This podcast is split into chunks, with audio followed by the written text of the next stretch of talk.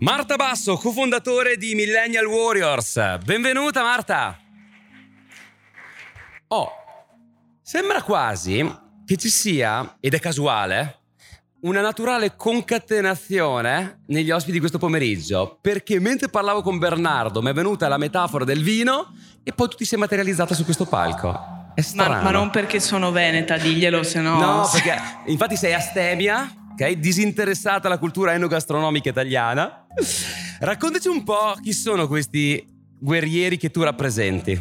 Allora, tutto nasce eh, più o meno un anno fa, quando incontro il mio socio che, come tante persone che incontro, mi scrive su LinkedIn vedendo i miei video e mi dice Sto fondando un progetto, si chiama Millennial Warriors e io sono attratta dal, dal, nome subito e dico va bene incontriamoci. Il nome è fichissimo. Non è vero che stava creando questo progetto, stava semplicemente cercando persone con cui iniziarlo. Anche e... perché lui ha avuto l'intuizione, se poi lo mette anche a terra, da che ci stavi a fare? Esatto, eh. esatto. ci, siamo, ci siamo trovati con due esperienze completamente diverse. Io vengo prima dal mondo del vino, poi dal, dal mondo HR, ho vinto un concorso importante in una multinazionale eh, HR eh, in Italia e, e lui invece, invece viene dal mondo Uh, vendite, vendita porta a porta, poi è diventato formatore, è diventato poi direttore commerciale di una multinazionale americana di prodotto, non di servizio. Però avevamo subito la stessa discriminazione, che è paradossale, eh, però è giusto portarla, come dire, all'attenzione in, questo, in questi luoghi soprattutto, discriminazione sull'età. Ma non perché eravamo vecchi, perché eravamo giovani, ci ritrovavamo in queste stanze dei bottoni eh, in cui eravamo arrivati per evidenti meriti, no? evidentemente, ma in qualche modo la nostra voce non era uguale, non aveva lo stesso peso rispetto alla voce degli altri.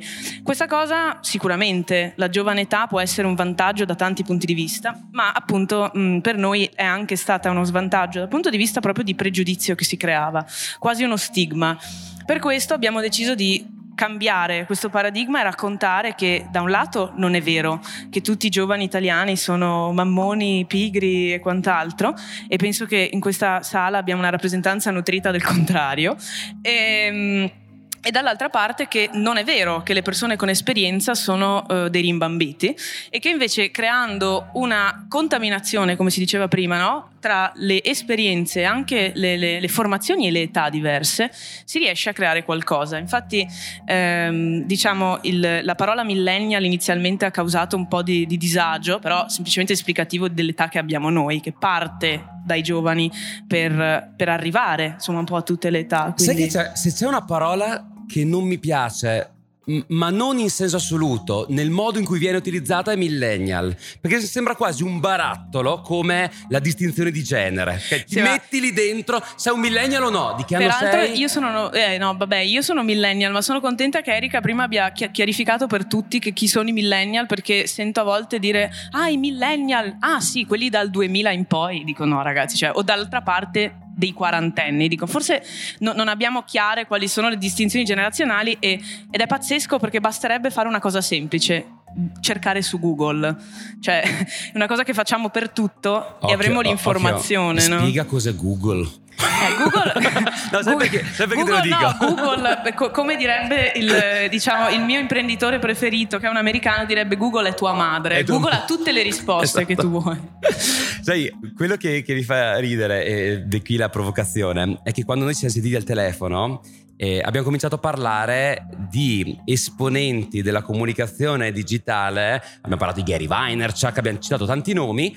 E chi stava dall'altra parte della cornetta non aveva la più pallida idea di chi fossero questi personaggi che stanno scrivendo il futuro della comunicazione. Il punto è questo, tu entri in un'impresa e sei un alieno, volente o nolente, perché parli una lingua sconosciuta e credo la tua grande intelligenza sia stata, giocando sull'autenticità e poi ti chiedo di approfondirmelo questo, questo, concetto, la capacità di destrutturare i termini tecnici e, e, i riferimenti che ti sono propri per riuscire a creare valore al tuo interlocutore, che non è ti faccio sentire ignorante perché chi scrive il futuro della comunicazione tu non lo conosci, ma la capacità di farti capire la tua essenza, la tua autenticità nella strategia di comunicazione. Sì, allora da un lato è, è strano che una persona come Gary Vee, per esempio, che è poi lo stesso che dice Google è tua madre, uno dei pochi che io seguo davvero, ma perché lo trovo illuminante sotto tanti aspetti.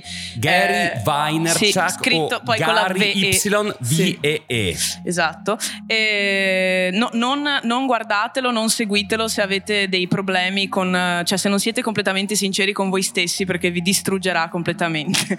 Però a parte questo, insomma, mh, dicevo, la, mh, proprio l'idea che eh, anche l'azienda, la mia azienda porta avanti è io riesco a parlare di certe cose social media, comunicazione, nuovi media chiamiamoli, eh, che in realtà sono nativi delle nuove generazioni, ma non sono più per le nuove generazioni. Non solo, perché io oggi gioco su TikTok e sono vecchia.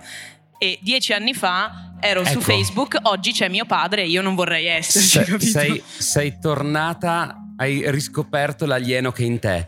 TikTok per alzata di mano, quanti di voi conoscono la piattaforma TikTok? Per curiosità.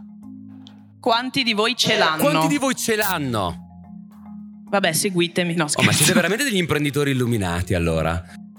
È fuori media questo? Confermi? No, no, è assolutamente. Cioè, diciamo aspetta, che. Aspetta, aspetta, che siamo in Italia. Gioca, Quanti eh? di voi hanno spudoratamente mentito su questa risposta? Tutti, wow, scherzo. Comunque, appunto, cioè, l'idea di riuscire a raccontare questi strumenti in un linguaggio che sia comune e sia corretto a seconda della circostanza è fondamentale. Perché se io parlo con mia madre, che è un'insegnante di lettere, quindi ha un set di competenze completamente diverso eh, dal mio e magari non riesce neanche, eh, cioè, per esempio, mia mamma non ha social media, però se glielo spiego in un determinato modo capisce. D'altra parte, tra due settimane sarò davanti a dei ragazzi delle medie e delle superiori nel biennale delle superiori a Vicenza e sarà una sfida completamente diversa. Quindi semplicemente Arriva la tardona. Come? Arriva la tardona. Sì, sì, esatto. no, io quando vado dai ragazzi delle superiori, Giulia lo sa, soprattutto quando vado a scuola mia, gli dico io sono la riprova che si sopravvive che a questa sopravvive. cosa. Senti, parlami un po' della tua grande passione per i brief specifici e ben formati. Sì, io. cioè, è un'idiosincrasia, vero? No, sì, del, è presente quelle. Quando ti, ti, mandano le mail e ti scrivono scusa per la, lung- la, mail lunga, che è una cosa molto british, tra l'altro, no? Eh, in Italia sì, non si, si fa scusano praticamente per scrivere... tutto. Si scusano per esatto, tutto. Esatto, che poi non lo fanno davvero. No, no? non lo fanno davvero. È un sorry, e... come dire ti do, ti do, un colpo mentre stai camminando. Sorry, ma non ti ho neanche guardato negli occhi. Sorry, sorry. Esatto. No, oppure tutto molto semplice, tutto molto interessante. Poi in sì. realtà non ti ascoltano nemmeno. Dimmi no, un po' dei brief. Eh, I brief io li amo, cioè io non potrei lavorare se non esistessero i brief, semplicemente perché li distruggo.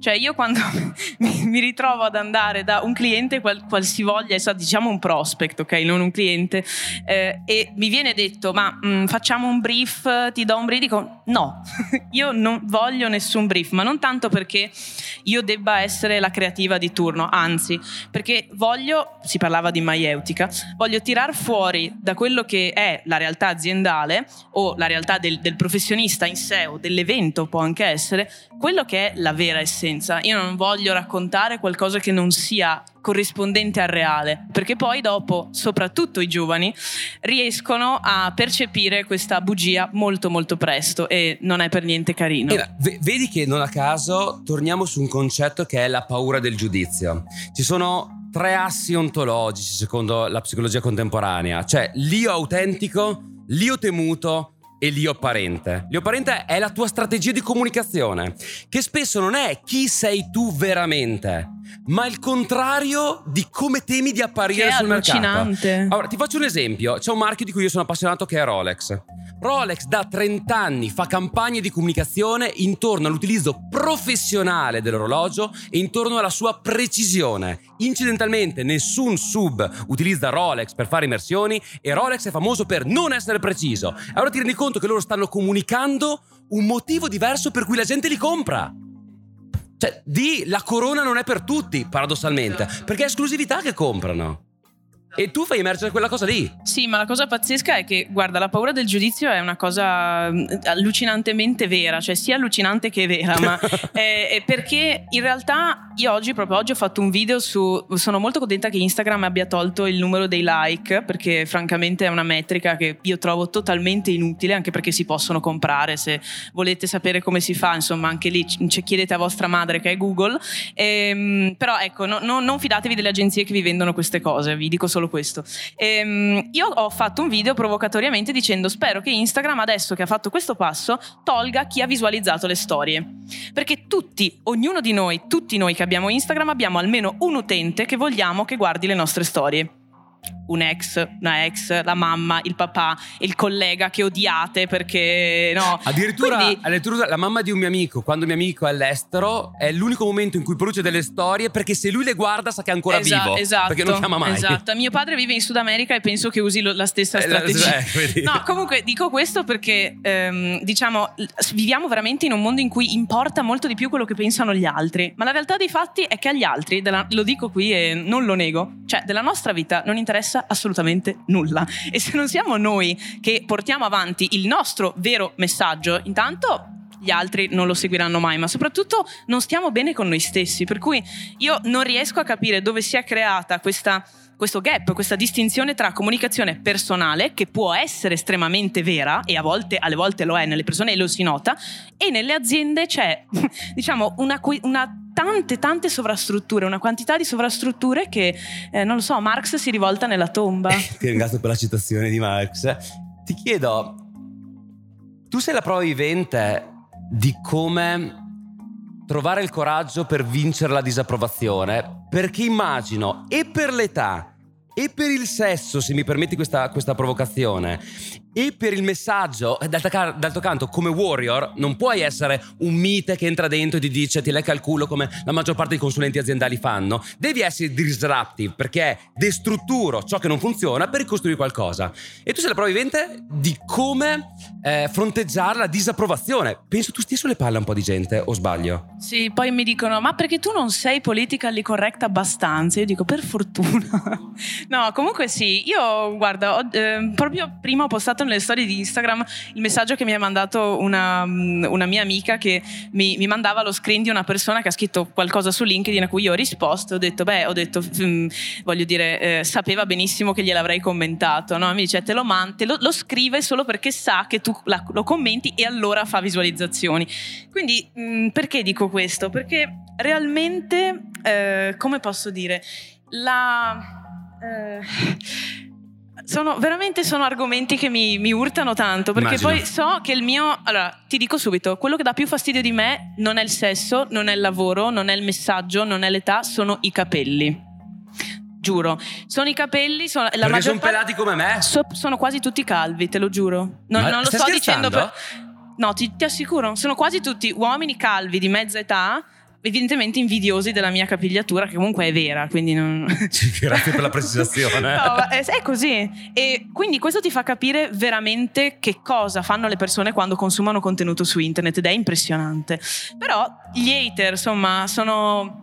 Del resto, io li gestisco sempre in modo molto sarcastico e a volte riesco a farli diventare dei fan perché sono estremamente paziente. A volte preferisco un hater a qualcuno che mi fa un complimento perché riesco a rispondere nel merito sempre e spostarli dalla maleducazione. Oh, Donald Poi- Trump sugli hater ci ha, ven- ci ha vinto le presidenziali, detto tra di noi. Sì, tra, tra l'altro, ma tantissime campagne politiche su Twitter, non a caso Twitter ha smesso di, di- di far Guarda. dare i soldi. eh. Senti, per concludere, ho una domanda super sfidante per te.